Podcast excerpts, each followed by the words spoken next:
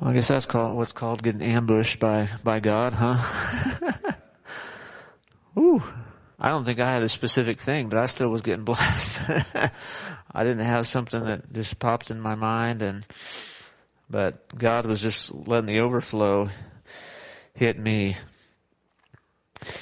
Uh, it's it's so it's so powerful when we when we when we use the power of the kingdom of God one of the great powers you have is to forgive. One of the greatest powers you have that Jesus has given you is to have a, something that's horrible happen to you and allow the greatness of who Jesus is and what he's done bring victory in your life through forgiveness. See, forgiveness is victory. It is, it is like a, a victory celebration. Jesus is like, yeah! That's what I died for. That's what I died for, forgiveness. So that everyone could experience it. Everyone could give it. It wasn't just so we could experience it, it was so we could give it. What does Jesus say? You forgive as you've been forgiven. Or the apostle Paul, or both of them. Forgive as you've been forgiven.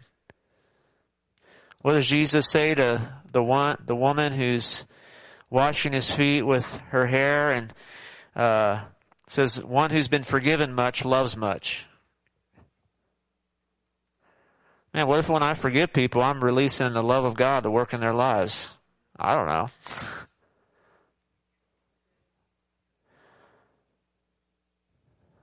You know, I have a whole different message that we're not doing right now. My wife just said amen. If you're a guest, uh, we love to worship Jesus. Uh, and so we, we love, you know, in the, being in the presence of God is what changes everything. And we're still in the presence of God, whether you're hearing the word, whether you're singing his praises, uh, being with God is what changes you. Like you have to, I get it. God's everywhere. We know that. But that's not the same as being with God. That's God being with you. You being with God is you acknowledging His presence and responding to Him. You saying, okay, Lord, I know, I know you're doing something right now in my life. And the good news is, He doesn't just do it at like from 10 to 12 on Sundays. There's just not like a two hour period. You gotta show up at this time. If you don't, then you're gonna miss out. You gotta wait till next week. his presence has been opened up. That's the old, that's the Old Testament. That's the old covenant. When you had to come at certain times in certain ways in certain places, the new covenant is now, whew, it's open wide. Now the, the presence of God, the very, the very relationship with God that we can have that, that all the people in the scriptures who we go, oh, that would have been amazing. He's saying, no, this is amazing. You can now know me just like Moses. You can know me like Elijah. You can know me like Peter. You can know me like the apostle Paul. There's no limitations now because we're all coming in the same way through the blood of Jesus. And because Jesus covers you, you're worthy. You're worth E. You're worthy to enter God's presence. Not only is He worthy, you're worthy. It's a different, different thing. But Jesus decided that you were worth His blood. He decided that it was worth it for Him to go through agony and suffering for you.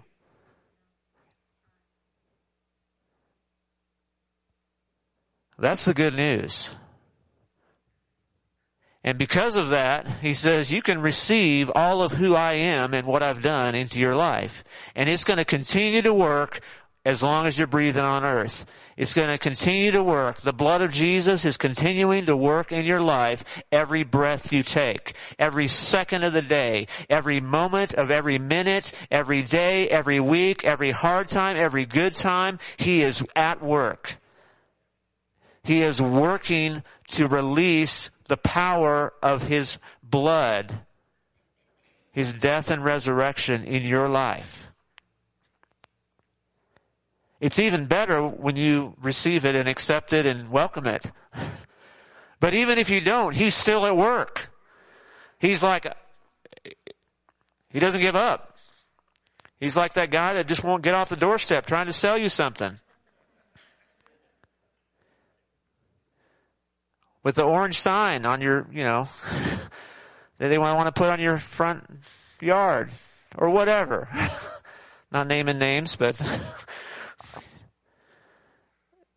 Jesus is always at work because his father is was always at work.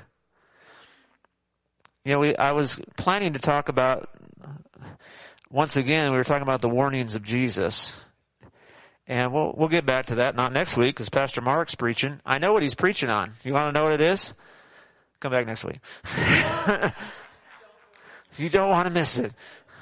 He already told me what he's preaching on, so I'll know if he changed the message when he preaches it next week, if he changed his mind. But uh, he, he's got he's got a good word uh, that I believe is coming from next week. But one of the other warnings of Jesus that that uh, I want to just briefly mention, and I have to find it because I wasn't planning to to talk about it, um, is when he warns them to beware of the yeast or the leaven of the Pharisees.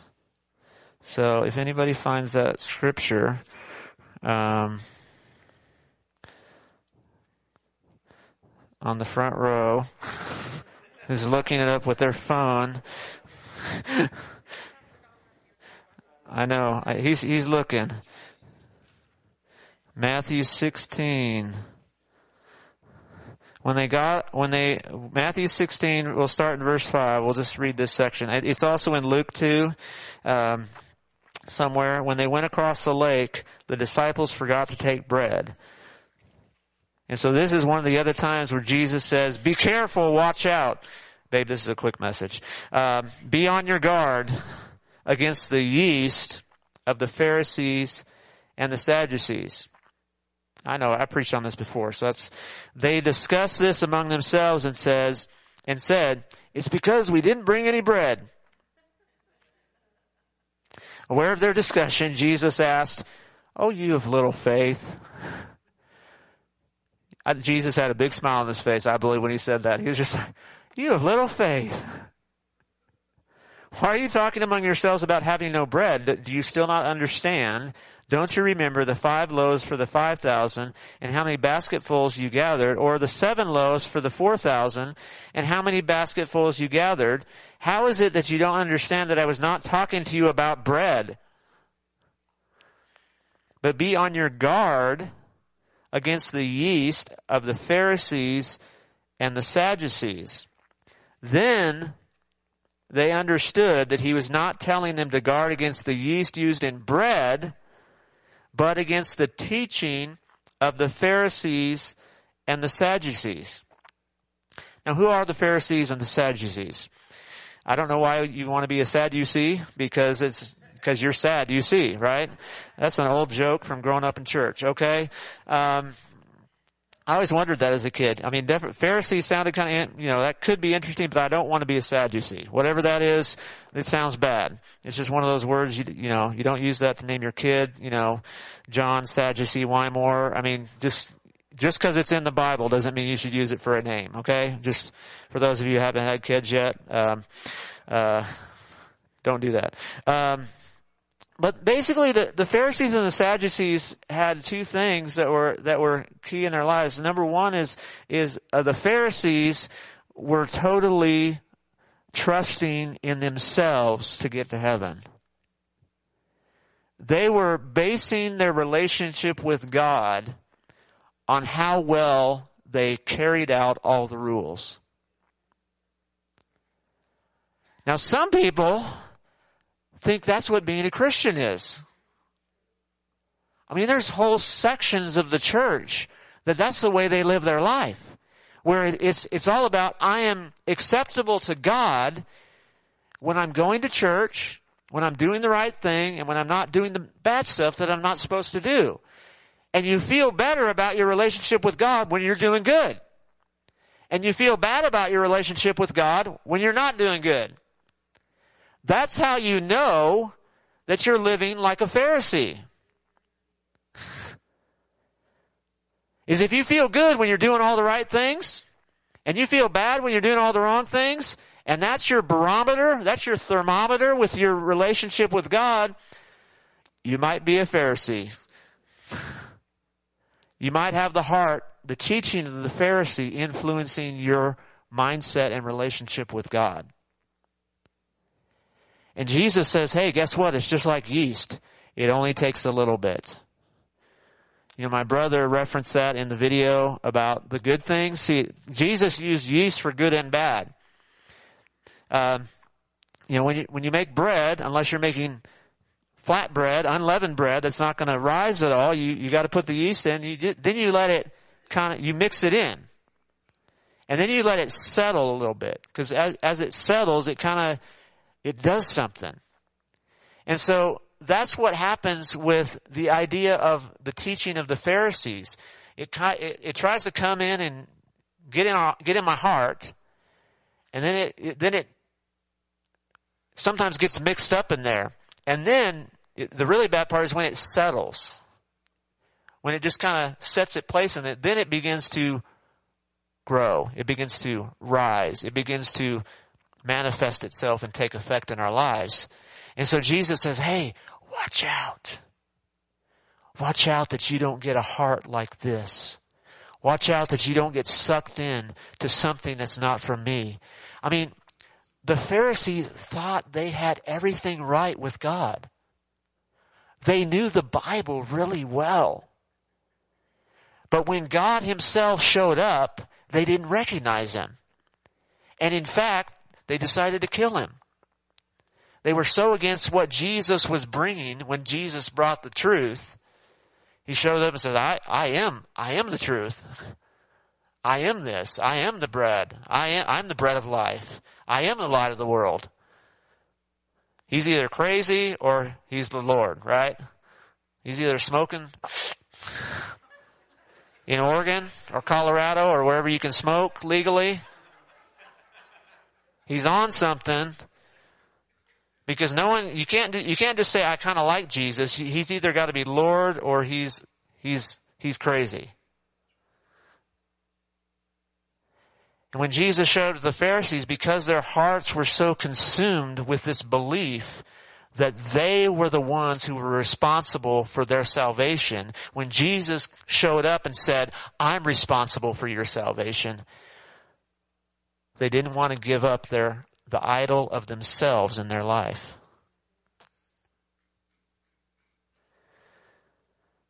And he says also, beware against the teaching of the Sadducees.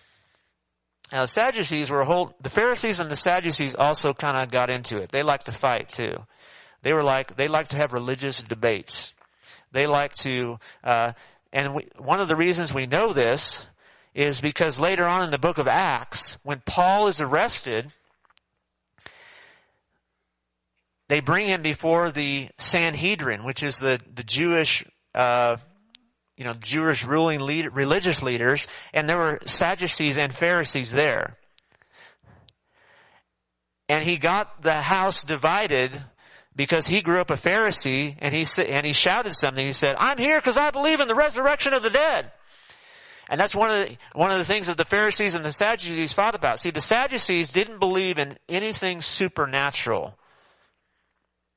They only believed in the natural world. They didn't believe there was a supernatural element to God.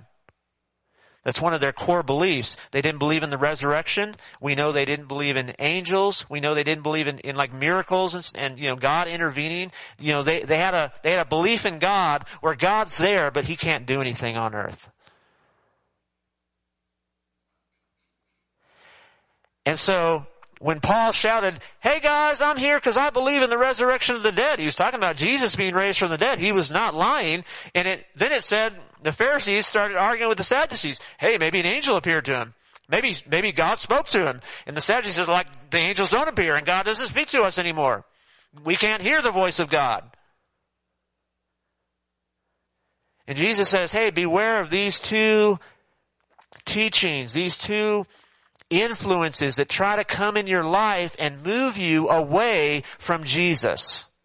Because that's what those things do. They want to move you away from the one who gives life. So anything that brings you into the bondage of legalism or just keeping the rules, doesn't mean you're going to just do all the bad stuff. No, it's like when you have a relationship with Jesus, He changes your heart and your mind. You think differently. You actually want things differently. You're a different person. And so you don't do those things anymore. You don't have to try as hard not to do them because you've been freed from them. You've been delivered. You're not in bondage. You're not a slave like the slaves came out of Egypt. You're now a son or a daughter of the king. But these two teachings are still out there. They're still influencing the church. Whether that's, oh, God isn't really speaking today. He's not doing miracles today. He's not doing supernatural, you know, encounters today. That, you know, that's all, that was all just for a certain time. You know, God, He doesn't do that. He doesn't need that anymore because we have the Bible, so we don't need that anymore. It's like the Bible's pointing to say, hey, God does that stuff. No, but we have the Bible instead. It's like, well, that doesn't really make sense. Well, that's what happens when you read the Bible, is you start going, that doesn't make sense.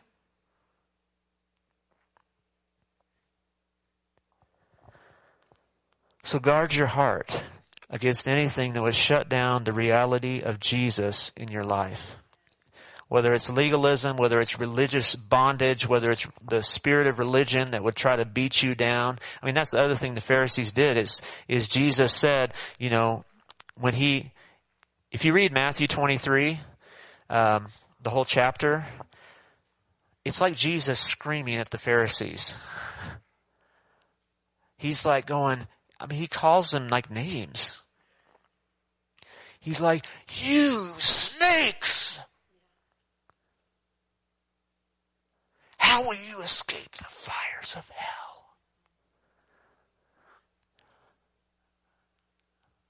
Just gentle Jesus, meek and mild, screaming at the Pharisees. You know, I mean, he's basically saying, look, you son, he calls them the sons of the devil.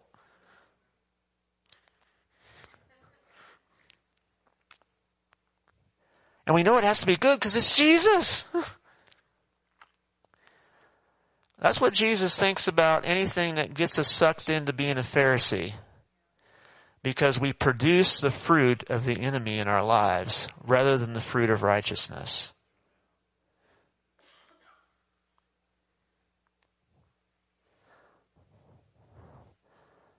All right, we're going to stop there. That's all I have because I wasn't prepared to talk about that. So, so let's stand. God's God's done a lot in us today. And now we're going to go celebrate. We're going to, we're going to celebrate and eat together. We're going to fellowship. If you are a guest, please, please eat something.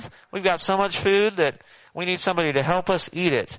And just as Jesus said when he fed the 5,000, let nothing be wasted. So I'm going to take that literally and allow myself not to let any of it be wasted. But let, I want to pray. I want to pray for just the, these influences in our lives that they would have no hold in us. Father, I just pray right now in the name of Jesus that the, the fruit and the teaching of the Pharisees and the Sadducees, however it manifests itself in modern times, will not settle in our hearts. Jesus, we want what you want in our hearts. And we choose to read your warning label that says this stuff is going to try to come in and work its way slowly into our lives. And we won't realize it at first, but it's going to begin to influence everything we do, everything we think, everything we feel. And so right now, God, we renounce any agreement with the Pharisee spirit or the Sadducee spirit. We align ourselves with the Holy Spirit. With the Word of God, the truth of God, the goodness of God, the peace of God, the joy of God, everything that's from you, that your will be done on earth as it is in heaven, in our hearts and in our minds, in our mouths, Lord, in our dreams, in our desires. Manifest your kingdom, will, and desire in Jesus' name. Bless this meal that we're about to, about to share together. Lord, that we can just celebrate your goodness and how you brought us freedom in our hearts today. In Jesus' name. Everybody said, Amen. Thank you, Lord. Hallelujah.